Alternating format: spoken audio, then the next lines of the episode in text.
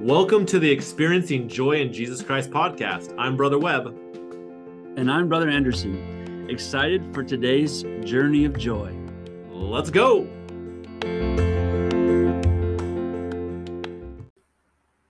Hey everyone, this episode is being published on April 24th, which is a Monday. We're not usually publishing on Mondays, and we apologize that it's been a minute since we have had an episode come out. With that being said, this is worth the wait. This week's episode is um, a couple, a married couple, Emilee and Aaron, uh, interviewed by Braden, and it is so good, you guys. The the way that Emilee and Aaron are able to articulate their experience um, puts words to a lot of feelings that I've had before, as well as I know many of you will. So I, you'll love the way they think, the way they interact with each other, the way their gifts and talents have supported their relationship, and how they've come from very different backgrounds, and yet they complement each other so well. So really grateful for this episode and the way that it's going to bless people. We just encourage you to share this uh, on any social media to get this out there because the more people that can hear Emilee and Aaron's experience, the better it will be. Um, they're just so insightful and really help us understand how to experience joy in Jesus Christ. Hope you love this episode. All right, welcome on out, everyone, back to the Experiencing the Joy of Jesus Christ podcast. Um, as always, before we dive into this episode, we'd like to remind all of our listeners where to connect with us um, on our Instagram page and our WhatsApp, which um, all the details for that will be in the show notes. Um, we are very fortunate to be joined today by two guests who mean a lot to me um, Emilee King and Aaron Halsell. They are good friends of mine, great people, and they have very unique backgrounds, um, especially relating to their um, journeys with faith and with the gospel. And I'm excited to hear their diverse perspectives and how they come together.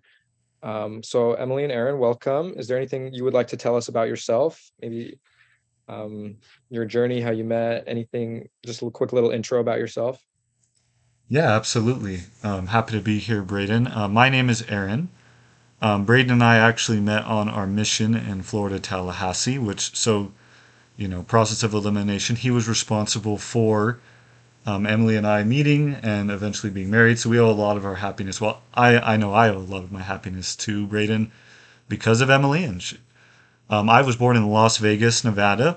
Um, my dad grew up on the rougher side of the city. Um, if you can imagine, like the story of Karate Kid was basically the story of his life uh, and he wanted to give us a little bit of a different experience than the one he got. So we we moved to a really small town on the outskirts of Utah, in the middle of nowhere.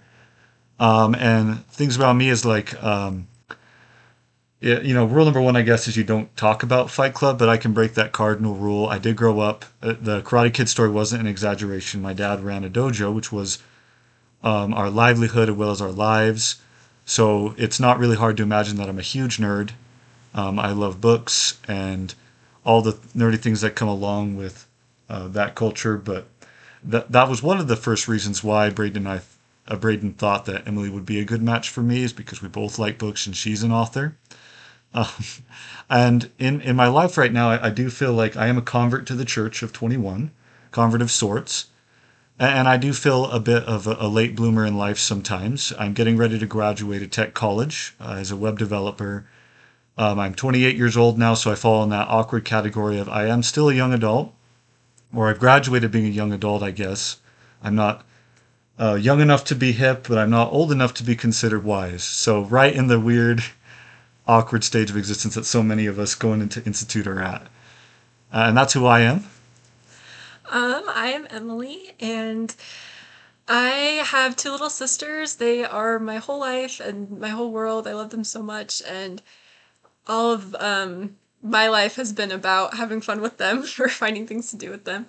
Um, but I am also a huge nerd. We are big fans of things in our house. We I just love to love things. I love to find things to be excited about and we love stories and movies and books and video games and all the things. We just like to have a lot of fun. So um, Aaron and I have been married about two and a half years almost. We're about to hit that mark. Um, which has been so fun. We're just two kids that found each other thanks to Braid, and we just spend all of our time goofing off and having a lot of fun. So I work customer service, and then I spend a lot of time with my family too. So it's good. Yes, well, thank you both for those introductions. Um, as you may know from listening to previous episodes, the theme of this podcast is learning how different young adults experience the joy of Jesus Christ. So that's always the first question we like to ask our guests. Um, so for each of you, how do you define joy in Jesus Christ and how do you experience it? How do you find it and experience it? Um, for me, I would say joy has been something that has kind of eluded me my whole life or has seemed very intense or scary or unreachable or for whatever reason it has been something happiness and joy and those ideas have been something that have kind of scared me um, and so when it comes to the gospel where it's all about joy and happiness at the end of it um, sometimes even still i i struggle with that sometimes because sometimes it feels too big or too hard to manage. Um, so when I was thinking about this and how I define joy in Jesus Christ and how I have finally come to experience it in a positive way and in a good way that actually does bring joy, um, I think that when I've been stripped down to like my barest bones and pushed to the very limits and really kind of been undone, I think we all have times in our life that we will experience that where we become undone kind of as a human being and so much of what we thought we knew about ourselves or about the world is kind of scrapped. And you have to start over and really decide like what do you know? Who are you? What do you think? All those kinds of things. Um, and i feel like when that happened to me and has happened to me a couple times um, i feel like the true things that i only really understand or that i still hang on to at that point is pain and love those are the only two things that I feel like I really always have with me or always can understand um, and deal with. And for a long time, that made me feel lonely and feel alienated. And I felt like Christ wasn't for me, the atonement wasn't for me. Um, or even wondered at the possibility that there was an atonement or that any of this even was real or had any place in my life. And to me, Christ was kind of this stoic, like holier than thou, this perfect savior um, if he was real, he wasn't somebody that was accessible to me, not somebody that would ever deign to lower himself to my standards, care about me, talk to me, um, or anything like that. And so the atonement or finding joy in him was just not something that I was interested in or that seemed like would work well for me or my life. Um, but I started to understand over the years that true joy comes from having the right idea of Christ um, this whole time I had this wrong idea. I was so wrapped up in perfection and he's perfect and so he would hate me because I'm so imperfect and why why would that work? Um, but a few years ago I had a really cool experience that was a real kind of eye opener for me where I realized that I had this idea all wrong and that at the end of it Christ is my brother. Before he saved me, before he was my redeemer, before he was perfect, he was my brother. And as I said, I have two little sisters, and being a sibling is the most important thing to me and always has been. And so that really struck with me that he is my brother first and foremost. And that changed everything for me. I realized that he is attainable. He's just like my sibling. He's somebody that I can turn to, that I can call to anytime, anywhere. And he's there for me. And so once I started viewing him as my brother and my friend, I found so much joy in that relationship because I love to love and I love to have loving relationships in my life and he's just one on the list of somebody that i can check into somebody that i get to know and talk to and that cares about me um, kind of like how i listen to my sister's favorite album because i know it's important to her so we can talk about it or i call my grandma to see how she's doing i feel like i do things with christ um, and I find a lot of joy in that relationship. And I feel like he and I connect really well for that reason because he understands true pain and he understands true love. Um, and that's where we can really come together. And so I find joy in having him as a friend. Well, that's that's very good. I, I feel like Emilee's got a real. She's always really helped me understand having a connection with Jesus Christ in that way in the relationship uh, type facet because um, I don't know. I, I, think there's a lot of a lot of things that I growing up outside of the church, a lot of cultural things that as someone coming into the gospel of Jesus Christ, there's a lot of like um, a lot of weight that you don't carry with your perspective of Christ that a lot of people born into the church in, in our generation they seem to be holding on to this weight that I is, is a little foreign to me. Um, and it's really helps me understand like what is a relationship with Christ. Because I've got a deep and abiding love for what I call the ologies. You know you got theology mythology etymology.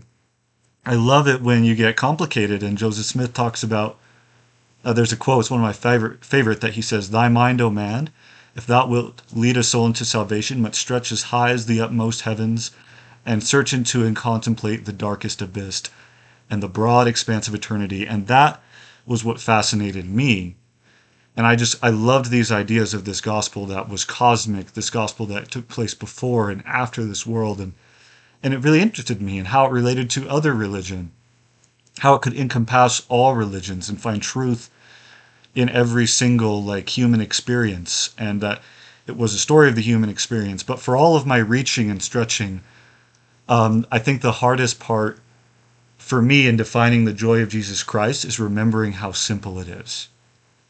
Uh, remembering there's another joseph smith quote that's equally important to me. Despite the fact that i want to look into the broad expanse of eternity and contemplate this dark abyss joseph smith like a lot of prophets do equated the gospel to a tree and he said, when understanding the gospel, cling to the trunk. And for me, that is Jesus Christ. And that's hard because I want it to be this broad, larger than life thing, but the reality is it's this person who can give you another chance. And it all comes down, my joy is in hope.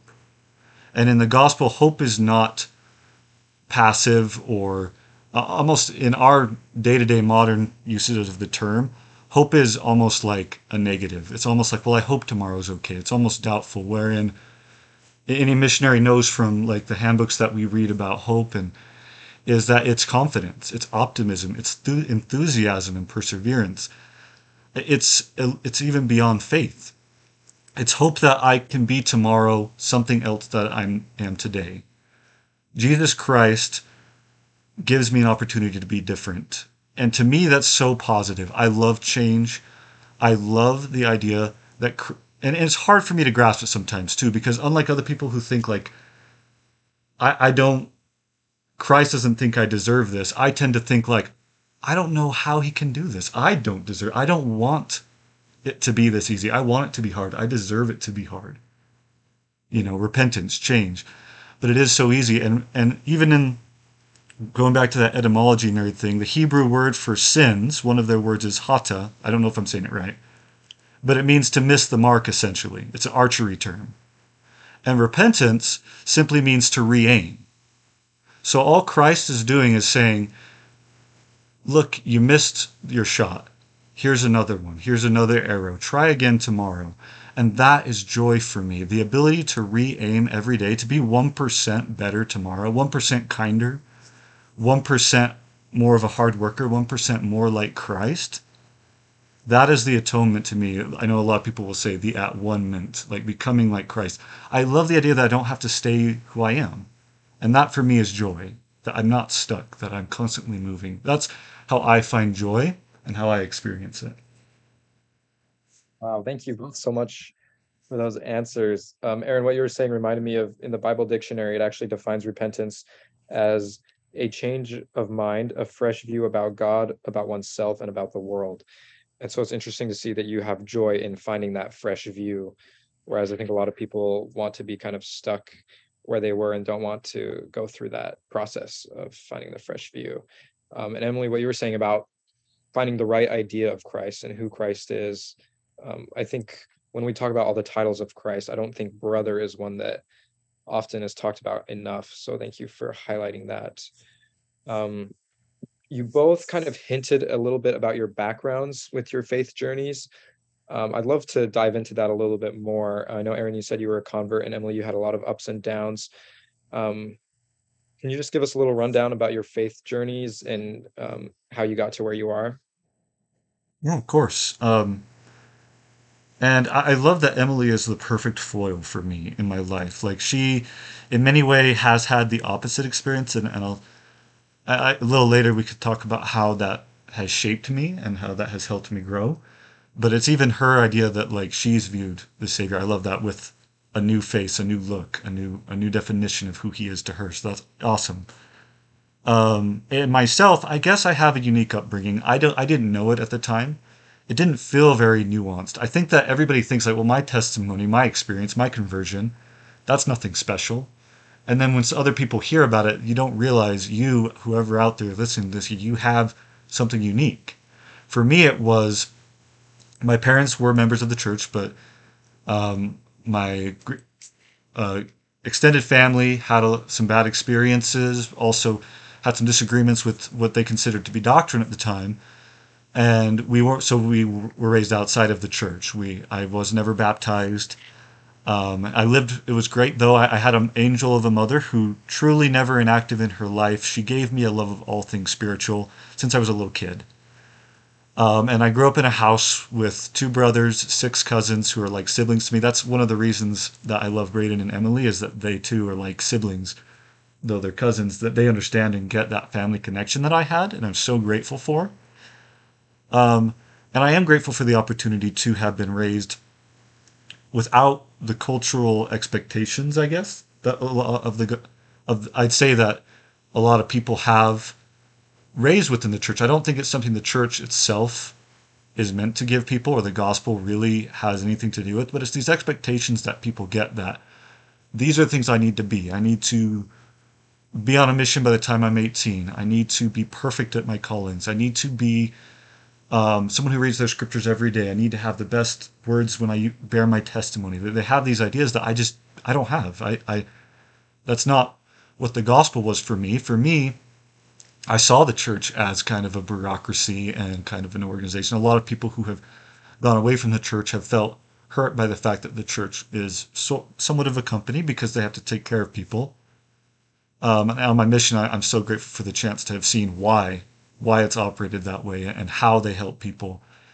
Um, when the hurricane came in, Braden was there for that Hurricane Michael in Florida.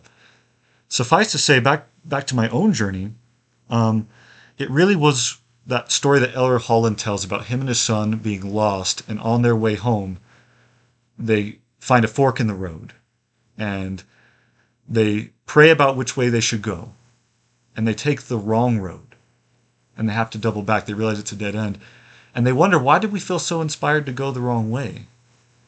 And the reason they come to realize was because if they hadn't it was they would have wondered the entire time on the way home did we make the right choice? So sometimes being inspired to make the wrong choice is the quickest way to find the right choice. And that was for me. I, I made some friends who had my points of views who said uh, who had some disagreements with the church or who who who hated that expectation that the church had, and it, it was feeling far away and standing afar off from the church. I, I felt I was standing far off, kind of like the publican in the in the story of the publican and the Pharisee. The Pharisee feels he's so close to God. I felt so far away. And feeling that far away is funny enough what made me feel like I belonged because I needed something. I needed something beyond myself. I felt alone. Um, and I, I I had friends. It's not that it wasn't people, it was my principles felt lonely, if that makes sense. I felt that my principles were empty in the end of the day. And I felt like when I came to the church and the gospel, yes, I, I knew a Christ, I believed in a God, but now I understood what that God wanted me to be and what Christ wants me to become. So I joined the church. I was baptized. Um, I had some great um, influences, but really uh, it was just small invitations of people who said, Hey, do you want to come to church with me? They never thought anything more of it. For me, it was that idea that I could be something more than myself, more than I was, and that life could be bigger than I was making it. So I was, I came into the church, and it was interesting. It was interesting to see this culture of people. I mean, I remember the the question at the MTC or the Missionary Training Center, like they asked, you know, okay, introduce yourself. What are your parents' callings? Where'd you go to college? Um, you know, where did where did they serve their missions? I'm like, wow, I don't I don't have anything to say to this. Like, so it is interesting that when you when you don't fit into that mold, I can see how people feel like I'm too different. I don't belong. But for me, that difference, that that uniqueness, made me feel special. Made me feel like God's got a place here even for me. Where whether you are the Pharisee or whether you are the publican, He's got a place for you in His kingdom. And I felt that inclusion, no matter wh- where I was or who I was, I could learn this, and I was special for it. And I, and that that was kind of my story. That was my my faith story. I, I think the most important principle is that the idea that what I thought I was doing was right, being outside of the church and having those friends that led me there. I thought I was serving a greater power, serving God, and I realized the fastest way, just through my own experiences, that this this is not it. This is not how life's supposed to be. I felt inspired to do, go do this, but I understand now that that was just to lead me back to where I was meant to be, if that makes sense. Emilee? For me, it is kind of interesting that we did, in some ways, have opposite um, starts. Um, I was born in Utah County. I was born as entrenched as you could possibly be when it comes to quote unquote Mormon life or um, the bubble that sometimes people talk about that um, Utah County specifically can be. And I loved it. I was born and raised. I come from a descendant of um, lots of people who were strong in the faith. My ancestors crossed the plains. Like it is in my blood to be a Latter day Saint from top to bottom. And so that was my entire personality too. Um, growing up, I was very shy. I wasn't very good at many things. Um, I was really good at school, but once I got into college, I realized I was never really that smart. I was just really fast reader and really good at taking tests. That became very apparent once I actually had to learn something that I actually wasn't that smart. And so growing up, I really struggled with an identity of who am I and what am I even good at. And the only things that I could ever really come down to, and I have so many journal entries about it, is I can be a good sister and I'm good in the gospel. And those are the only talents that I have. And so it was my entire thing. And um, I loved it so much. I had huge countdowns to general conference. I would do all of these things for church and everything. And I, I loved it with my whole heart and I believed it with my whole heart. And um, I think there will come a point for everybody, or there has, where um, you kind of for me, it, I chose it and I loved it, but I had never been in an opportunity where I really had to choose it. All of my friends were members, um, everybody around me, like there was never anything that kind of went against that or was ever um, um, uh, in opposition to it, I guess is what I mean. And so I was part of it, but I wouldn't say that I um, really chose it now, really looking back and um, I had such a devout faith that in the scriptures and in these stories, I have loved stories my whole life, and so I knew all of the scripture stories and I knew what they meant to me.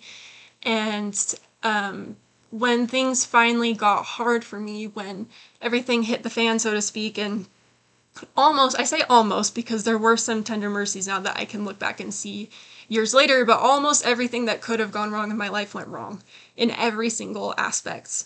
Um, and I was only 15, I was really young, and I just could not understand this. And for a while, I, I wasn't even scared because I was like, well, it's like a scripture story. It's like Nephi. Like something bad happens, and then a couple verses later, you say a prayer, and then the angel comes and everything is fine. And I really thought that I was owed that as somebody my whole life who had had done this. And so when things just kept getting worse and um, my family fell apart, my personal relationships fell apart, my sense of self fell apart and no angel came and there was no miracle and it felt like really God had abandoned me and I was very very very upset. I thought I'd been lied to this whole time, my whole life. I felt like all of my past experiences were just poisoned completely. I was unendingly angry. I had never been an angry person before, but I was so full of rage that I had been lied to and this this was wrong and really what is anger at the real heart of it, if not immense sadness. I was just so brokenhearted that maybe I wasn't good enough, I wasn't loved enough, I wasn't made right. Um, if I truly believed this was right, then apparently I did something wrong because only the bad people don't get saved at the end, you know? And um, I really, really, really struggled with that. And I looked at everybody else around me and I said, I don't do this the same anymore. I don't fit in this mold anymore. I don't really like church. I don't like to be here. It's just kind of traumatic. I don't want to be a part of it. And so I wanted out. And um, another thing, too, is I really felt like my place in this world was totally thrown out of whack. My place in sense to everybody else, my in sense to my family, in sense to my friends. It's just my whole sense of self just died because I realized how important it is that we have this family unit and these heavenly parents and this brother. Um, and so I looked at everybody else around me and everybody's still in church and all this stuff. And I'm like, I don't feel this the same way. I don't do this the same way. It's like it went dead. The spiritual line or whatever went dead. And so maybe I wasn't owed it anymore anyway. And I just, I don't fit here anymore. And also, I think too, I, I started to struggle a lot with some mental health stuff. And I really feel like mental health is designed to keep you from engaging in the gospel. I feel like that is a huge part of Satan's plan, honestly, is to inflict it on people. And so um, when you have a lot of anxiety and your brain is just so overwhelmed all the time, you don't hear a still small voice, you don't feel the spirit. There is no way for you to really engage like you could. And so I took all of these signs to be like, I'm depressed, so something's wrong with me. I don't belong here. And so it took a long time of me trying to figure out where I fit in the world and how I feel about myself, how I feel about God. I was really angry for a long time, and sometimes I still slip back into that anger that I'm not very proud of. Um, and I wish I could say it was just a few verses of me trying to figure it out and then everything was fine, but it was almost a 10 year long journey of me dipping my head or my toes back in, being like, no, I hate this place. I don't want anything to do with it anymore. I hate this gospel and it hurts too much. Um, and then having a couple of experiences where I really had to be broken down. There I had to hit rock bottom, and then rock bottom had to open up again and again and again until I finally almost like hit my head enough times to be like, okay, I have to figure something out. I have to find my place in this universe. And um, I'm just really grateful that I do believe that this is the truth now. Um, I'm grateful that truly this is the most forgiving religion when it comes to a lot of them. When you really compare them, we have a father that just loves us so much and would do anything to have us come home. And I think the pinnacle of my whole journey was last year, just a little bit over a year ago. Aaron and I had the chance to be sealed in the temple, which was a long time coming and something that was I had been working on for almost 10 years, and that was really cool. So lots of up and ups and downs, but overall, um, something that I'm really grateful for in hindsight that I can look back on everything and see where it all mattered. Absolutely. Thanks both for sharing. I think that's something I've been learning more and more as we interview more people for this podcast is that it really can be a very long process consisting of many years. Um, and there's absolutely nothing wrong with that. I do find it really interesting how you both have such different stories, but there's some similarities kind of weaved in um, throughout them. So, how do you, now that you've been married, you've been sealed, how do you continue to strengthen each other um, in that regard in terms of like feeding your faith and growing spiritually together?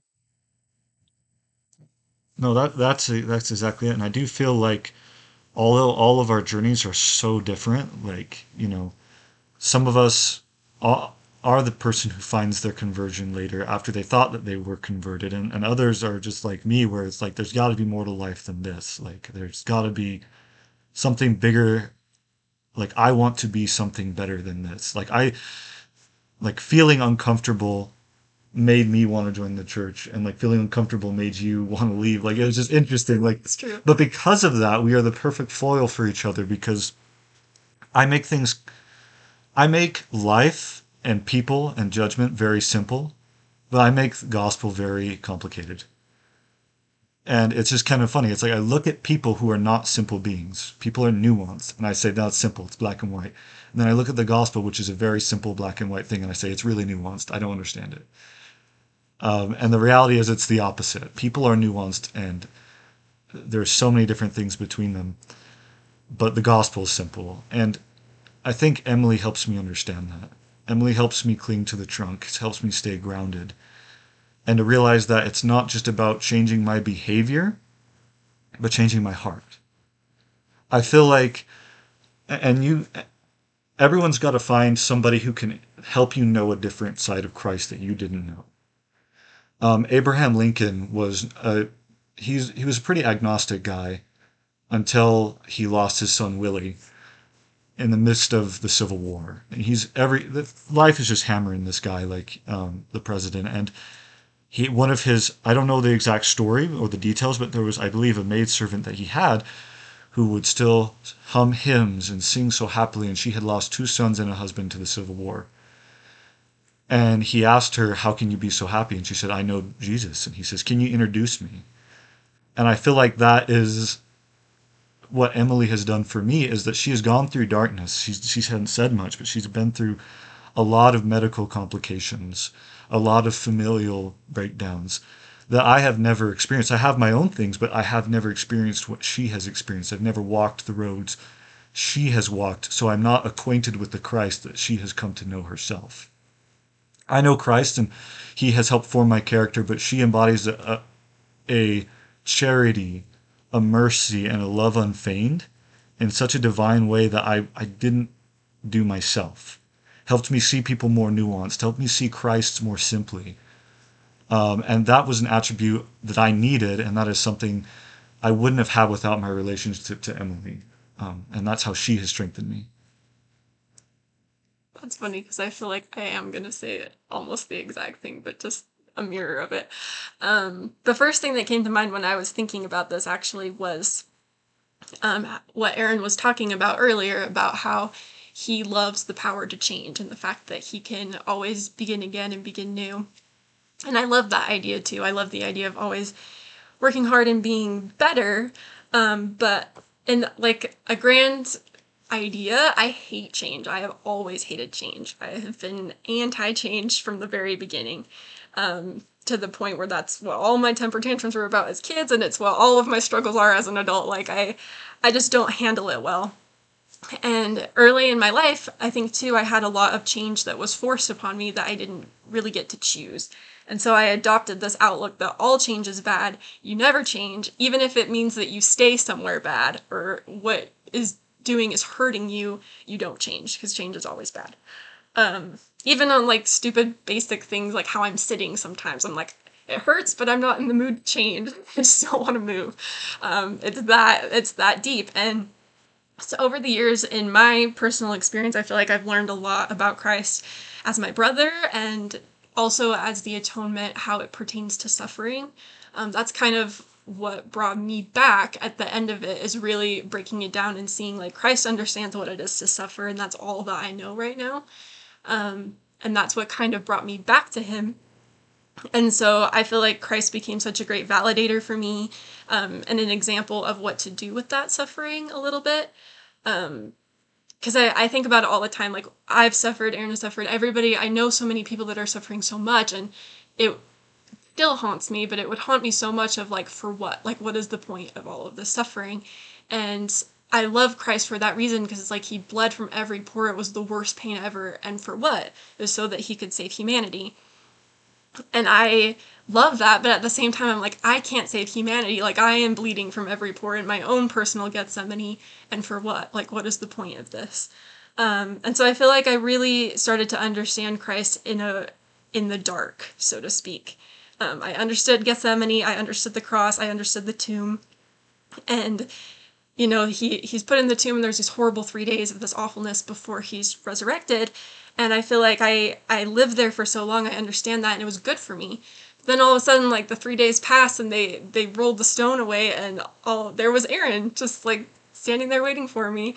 And he he wants me to come out. He wants me to come with him and I'm like, "No, no, no, I don't change. Like I am for the dark. I am only for the dark and that is it." And he really taught me what it means to change in the light and what it means to step from one place to another and trust that for the first time ever in some cases like the ground is going to hold beneath your feet because you have Christ now. And you don't have to stay in that suffering. He showed so much patience and so much Christ-like love and was really like we can, we can change you can do something else you don't have to stay in this tomb forever and he really showed me that yes Christ did suffer and he was there but that was not endgame Gethsemane and the cross and all that was not endgame it was a pit stop and Christ stopped there for sure, but the end game was the happiness, the end game is the light and the resurrection. And Aaron still shows me sometimes when I want to crawl back into my deep dark hole of suffering, he shows me that their true change is also adapting to the light. True change is yes, suffering in your darkness, but then what do you do after that? What is the resurrection? What is the happy ending of what happens after that. And I didn't believe that there was anything for me in that way or um, for anybody like me. And so he really showed me in a very like physical sense of we got married and my life got so much fun and so much better because we were together but also in a very spiritual sense of like christ wants that for me too it's not just about suffering it's about being happy and finding joy and changing for the better changing your circumstances changing where you are so that at the end of that day the suffering does mean something not just for the point of suffering So this is the suffering, which I'm sure hasn't completely stopped. I don't know if it ever completely stops for any of us. Um, you mentioned, I don't know, sometimes falling into that trap again of being angry, which I'm sure everyone does to an extent. But how would you both say you continue to trust, or as Aaron was saying earlier about hope um, in God throughout those challenges? Um, I'm sure it's not all sunshine and rainbows. So how do you stick through it? It's not like you've just made it now, but how do you how do you keep going? No, that's a good question. And it's good to reflect on and think about honestly. Cause just like change, I hate I hate trust. I hate the idea of trust. I hate the unknown. Um, I hate faith. It's so hard for me. I am such an anxious individual and I need to be in control. I need to know what's going to happen.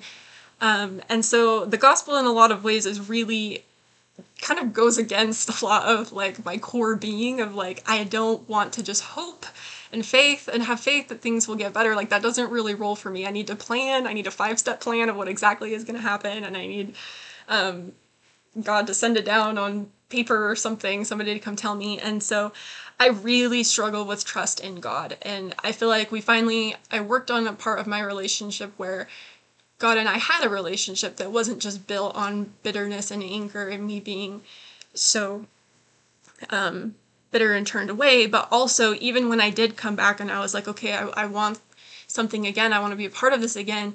I was like, but I still don't trust you. Like, I still don't know how to do this. I don't know how to hope for something better.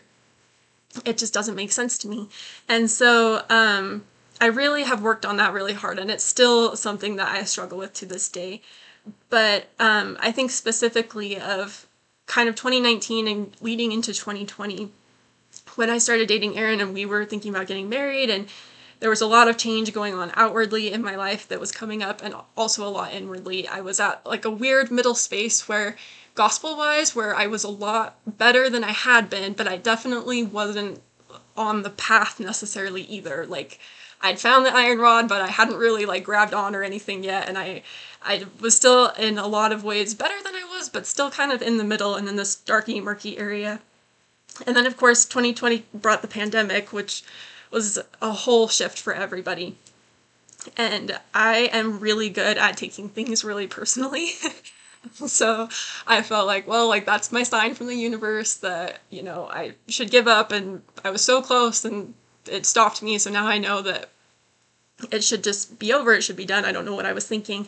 And I was really stuck with that hopelessness. And just like it was for so many people, it was such a hopeless and excruciating time. And I really, really struggled. And I was at this crossroads again where I'm like, what I decide to do and think and be right now is going to um, determine the rest of my life and that was really terrifying. And so I was studying faith and I was really trying to figure it out and it was probably my first real like scripture study that I had done in years and years and years and I couldn't really find anything that resonated with me. I was deep diving and I was like faith is just not for me. Like I'm just not good at it. I can't cope with it. Um and I finally after forever I was doing all of this studying and I finally it brought me somehow to the book of Ether and that story where the people were put in the barges and they had to cross the ocean and they just had the little rocks of light. And what really stuck out to me that I loved so much was um, nowhere in those few verses that I read, I think it's chapter six, did it ever mention the word faith at all. And I was like, okay, this is something that I can actually like get on board. This is not something that's gonna, you know, remind me of past things that I've been upset about. And so I kept reading, and I thought it was so interesting that um, they're stuck in these barges. The waves are just horrible. They don't know, like, are they even ever to be get out? Are they to drown? What is to happen? And I felt like in some way that was kind of a metaphor for what the pandemic felt like too. we were all stuck and where where are we to go? And um, instead of talking about faith, it talked about how they were in such an extreme situation and everyone was really scared, and so they spent all day singing praises to God. And that really resonated with me because I was like, I thought this was going to be one of those stories where it's about faith and then you pray and then everything works out. And it wasn't about that at all. It was just talked about how they they sang praises all the day long. And it really moved me because I was like, that hits home. Like that is something that I can do. And so when it comes to faith and me being panicked, like, I don't know, I can't trust, I don't know what to do. I don't know what God has in store for me because clearly He will let bad things happen to me, and that is something that I don't always know how to cope with very well in a trust setting. Um, and so I turn to gratitude, and I, kind of in my brain, I say, okay, we don't know what's going to happen next, but here are some good things that God has given us. Here are some good things that have happened. Um, and I can kind of almost logically tell myself and console myself and be like, if He has done this good, He can do good again. So even though we don't know exactly what's going to happen next, we can trust that eventually, somehow, somewhere, if we look hard enough, there is always going to be something good. And so I kind of use gratitude to fuel my faith in that way. And that's just something that Emilee embodies. Um, when I met our mission president at one of uh, my companions' um, weddings, and, and he asked me, um, what was my favorite thing, one thing about Emilee, and I was, this is that she's grateful. She embodies that. She's grateful for everything, um, and she she really like the I do the smallest things for her, and she does not hesitate to like show that gratitude. And I'm very grateful that that is the person she's chosen to be and what the attributes she embodies. Um, for me, uh, trusting in God through challenges, um, it's just interesting. Again, through the lens of somebody who wasn't raised with that culture but understands the theology, the religion. Um, it's so weird. It's like where where does everybody get the idea that it's all sunshine and rainbows? That is not the what the Church of Jesus Christ of latter days advertises at all. Yet somehow, like to me, I was like, oh, that makes sense. This world's so crazy. A, a doomsday church is the thing for me. Like the the end of the world. Like this is that sounds right. And then you get in it, and that's not what it's about at all but it's never I don't know where in what scripture story it really worked out for one of the prophets, whether it was Joseph Smith or um, you know, Nephi with his brothers who tried to murder him, Moroni who lost all his like people. Um, um, I don't know. I can't think of a scripture story where really everything really worked out, and that to me is why I continue to trust God through challenges because that's part of the that's part of life. Like with imagine take out the gospel and you're left with just challenges.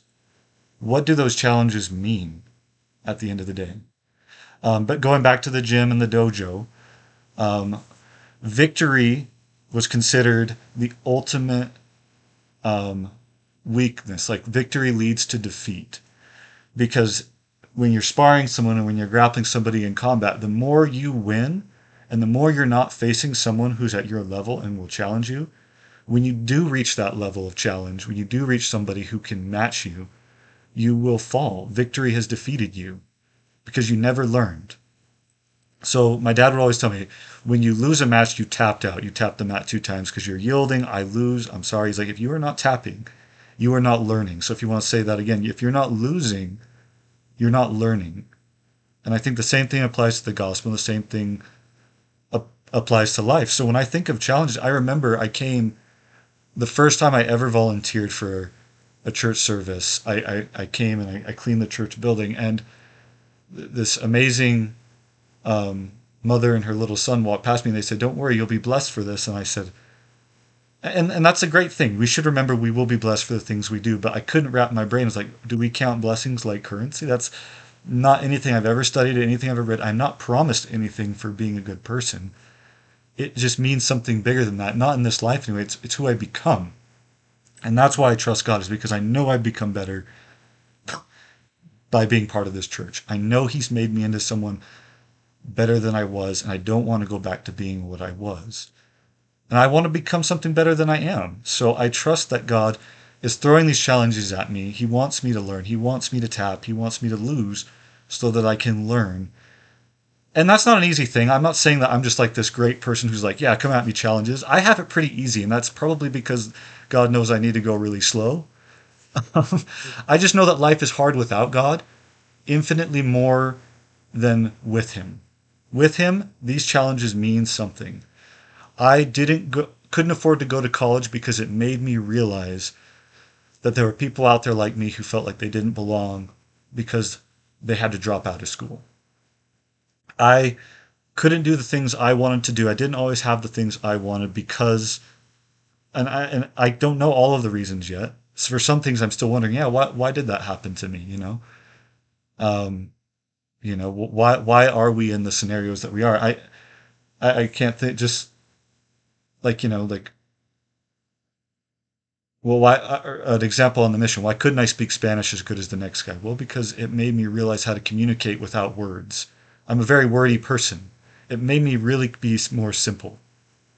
And I can see that now, but at the time it was like, man, this is hard. I thought I could get this down. I, and you can go back and think, well, am I being disobedient? Did I not have the gift of tongues or whatever? Am I denied the miracle?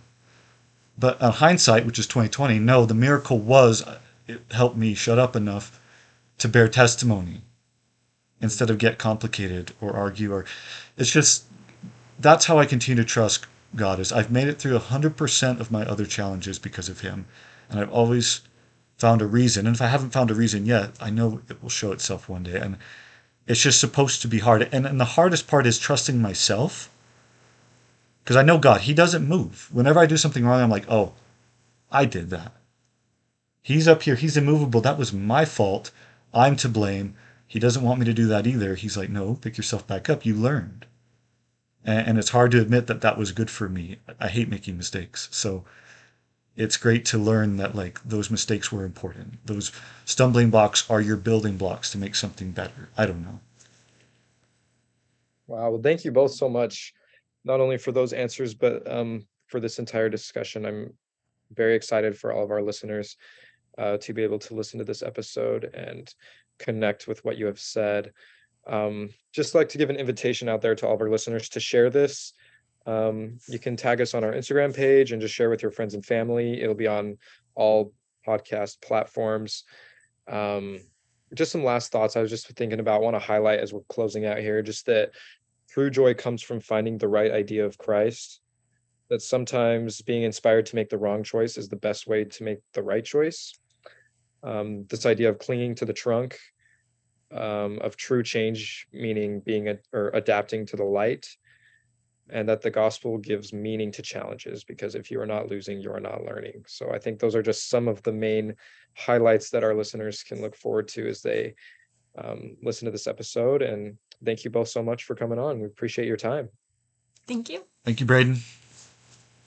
Yep. Thanks for listening, everyone. Again, thank you to everyone who participated. If you found yourself being blessed by listening to that episode, please share it. Don't keep this to yourself, but share it uh, that can bless other people. We know that uh, joy of Jesus Christ is something that we all uh, can encounter and experience, and sharing and discussing it will help people c- connect with Him on a deeper level. Thank you.